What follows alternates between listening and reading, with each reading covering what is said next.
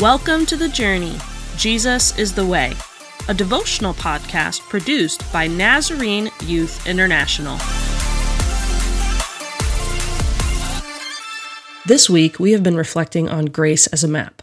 We have asked you to reflect on the ways and times in your life when you can look back and see God's grace guiding your steps, sending you the right person at the right time, pointing you towards the right path.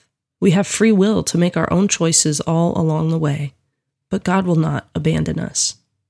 In your travel log, write today's date and reflect on the following questions. As we have talked about grace as God's gift of perfect love for us, how does God's grace that meets us while we are still seeking reassure us of God's perfect love? How have you responded to God's seeking grace, or how are you choosing to respond to God's seeking grace today?